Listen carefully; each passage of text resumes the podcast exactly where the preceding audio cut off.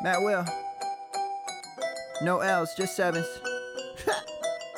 This is the bliss, licking their lips, Twitter with this, minimal risk, finity shits, ripping off grid, quick in the hits, first on the list is Mad Will, going crazy on the daily, dropping facts like a shower in the world of rain and entertainment. Yeah, another day, another pod, all these thoughts are a facade, so I had to ask him what he got. Said he got a lot, said he got a lot of what, got a lot of shifts, and it's time for the daily blitz.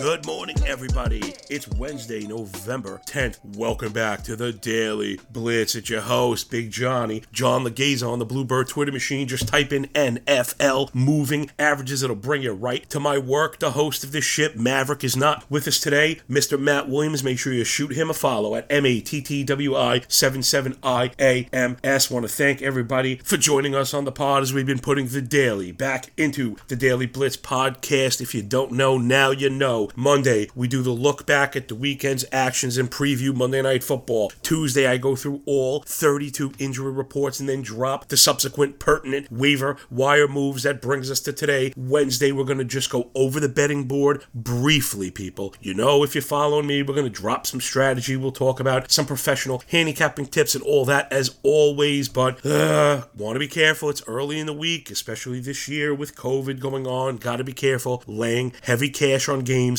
before we have all the information. So you want to keep your eye on the movement of point spreads and totals to totals really quick. That is one of the places that I will get my money down. Totals moving faster than spreads. And I also generally find my moves seem to be in the direction of CLV. That's closing line value, something that's extremely important. The wisdom of the crowd. Think about a football game. It's unlike baseball. Baseball happens every single day, all day, morning, noon, and night. Football, the entire nation, the entire world has an entire week to focus on the game. That's why the lines become so incredibly sharp. There is an advantage to betting early in the week to jump on the pricing, but you open yourself, make yourself vulnerable to injuries. There is no perfect system, but in trading, what we would do is start a position, stake a position, and then follow up on it. We'll get into something like that as we go down the betting board. We're going to skip past the Thursday night game. I'll be covering that tomorrow on the Thursday night show. Is the Thursday night football review. I'll drop some picks and plays, props and whatnot, and then we'll take our first look towards the weekend. And then Friday, if you don't know, is the big show.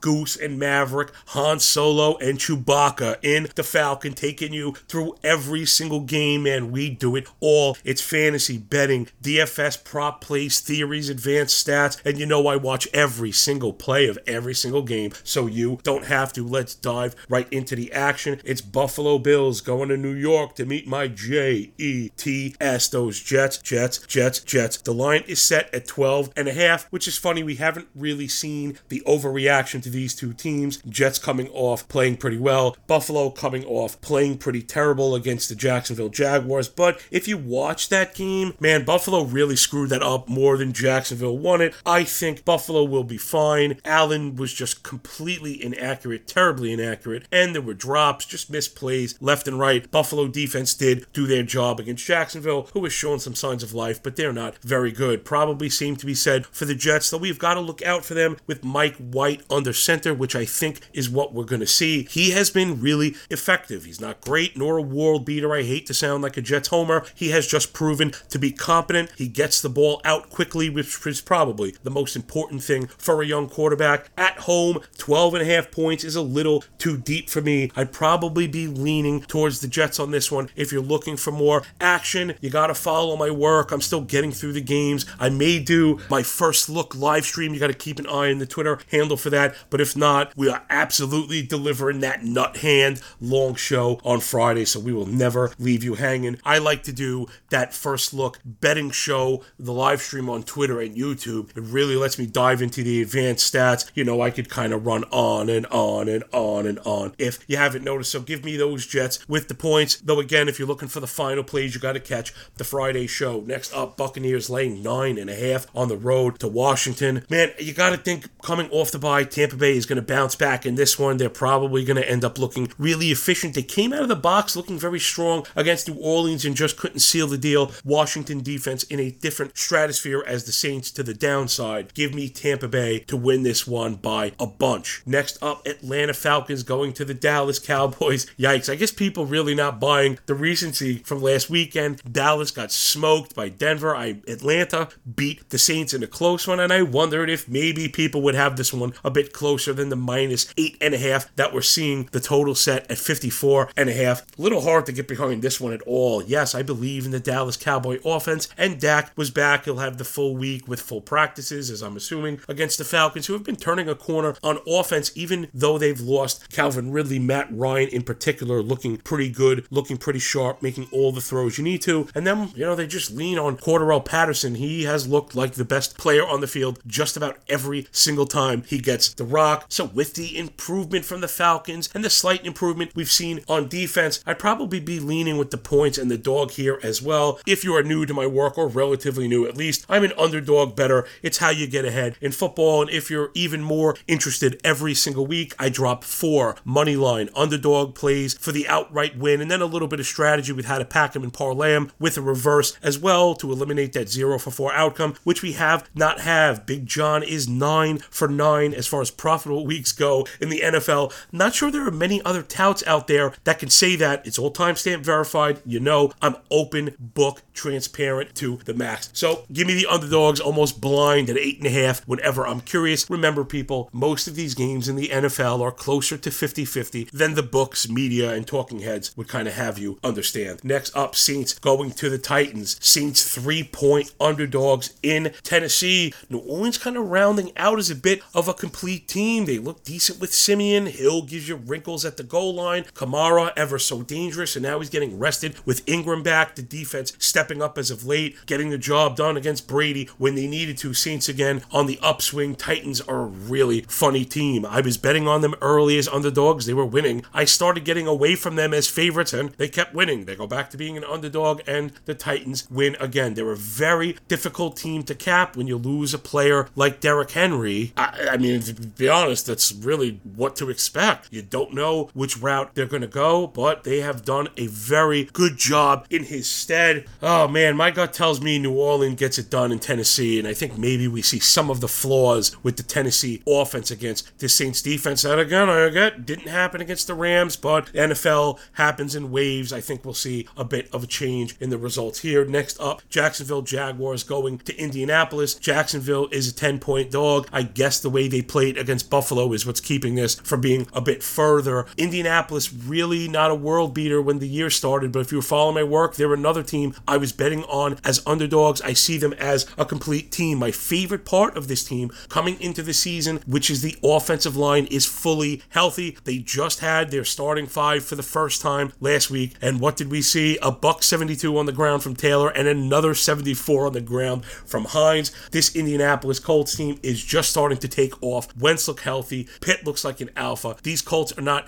to be messed with. You got to take the Colts or nothing at all. Jacksonville really bad. Very hard to get behind him. The more of the tape I watch, the more I think Lawrence is not really ready. But package that with poor wide receivers running poor routes that also drop balls, and there you have a recipe for a team you don't want to back. Next up, winless Detroit Lions going to Pittsburgh, who just got it done against our Bears. That was the last of four money line plays, but that's also a perfect example of what I was saying about games being closer to 50 50. That was not a plus 120 odd. The Bears in that game were like plus 260. Look, we just dropped it by a field goal or so, two points maybe, and if we didn't get routed in the first half, we probably would have got it. And man, they were just punishing the Bears with calls, something which tends to happen more, I think, on primetime games. Maybe just feels that way because there's more attention on it. But regardless, back to this one Detroit Lions, eight point underdogs to Pittsburgh, who is rounding into form. The defense looks excellent. The offense still a bit to be desired. They're a bit kind of vanilla and boring, but if that same Steeler defense shows up again this weekend, those Lions do not stand a chance. I'm never going to peg the Steelers for 30 points, even as poor as the Lions have played on defense, but I do see the Steelers getting to 27 or 28, which means the Lions got to get to 20 or 21.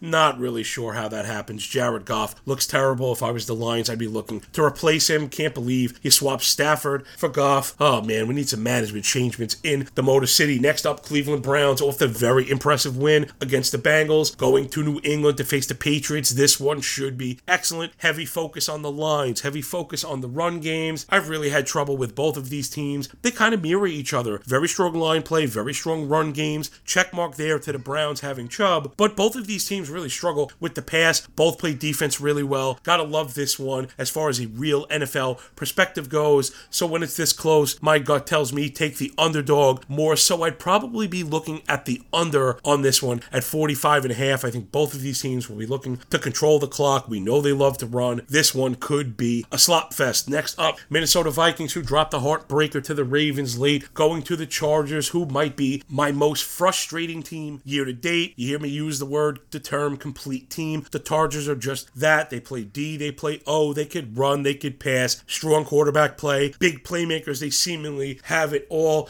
They did get the close win last week, but it was against a very flawed Eagles team, Minnesota, two and a half point dogs in LA. I keep going back to the well on this one, but people, it's not towards the spread. Something you hear me talk about all the time is doing the math on the juice. Most people run to the spread looking for that even 110, though you also have to keep your eye on books now hitting you for the 115. DraftKings Sportsbook is famous for that. What I mean is look at the price of the money line. You have to do the math those points cost you. There is a certain point, there is a certain breaking point, let's say, where you either have to take it or just go for the money line. Chargers are a good example. Minus two and a half favorites, that line is set at minus 15. The money line I'm seeing is set at minus 135. So that's $20 for two and a half points. That's an $8 point. Why would you look to cover an $8 point? You pay the $8 to get the money line. The simple thinking behind that is because you want your money aligned behind bets that the front office is with you on. Teams want to win, they don't care about covers. Yes, you might win by three, but if you win by one or two, you're going to be kicking yourself. You kind of made a foolish error there because it was cheap enough to buy those points. So, people, like I said, the analysis you may forget about next week, but hopefully some of the lessons is a feather you stick in your cap. Couple games left. Let's get to them. Carolina Panthers, they're starting to bottom. 10 point underdogs against the Arizona Cardinals. I will not lay 10 points with the Cardinals, regardless how they looked, unless Kyler Murray is back. If you think Kyler Murray, Murray plays, this 10 will probably move to 13 or worse. Panthers are heading into the toilet. Can I get a mercy flush? Sam Darnold started out so strong, looking like Barry Sanders, two touchdowns every week. He even has some weapons. He can't get it done. He looks terrible. And now I think he may be out. It could be the PJ Walker show. Regardless, you don't want anything to do with the Panthers. Don't touch this one with a 10 foot pole. Cardinals have looked decent on both sides of the ball, though, man, the 49ers, they beat bottom falling out over there as well. You may see Trey Lance sooner than later. Wouldn't want to touch this one at all. Remember, people, no bet better than a bad bet. I'll leave you with one more lesson that some people pay for. Here's the lesson for you.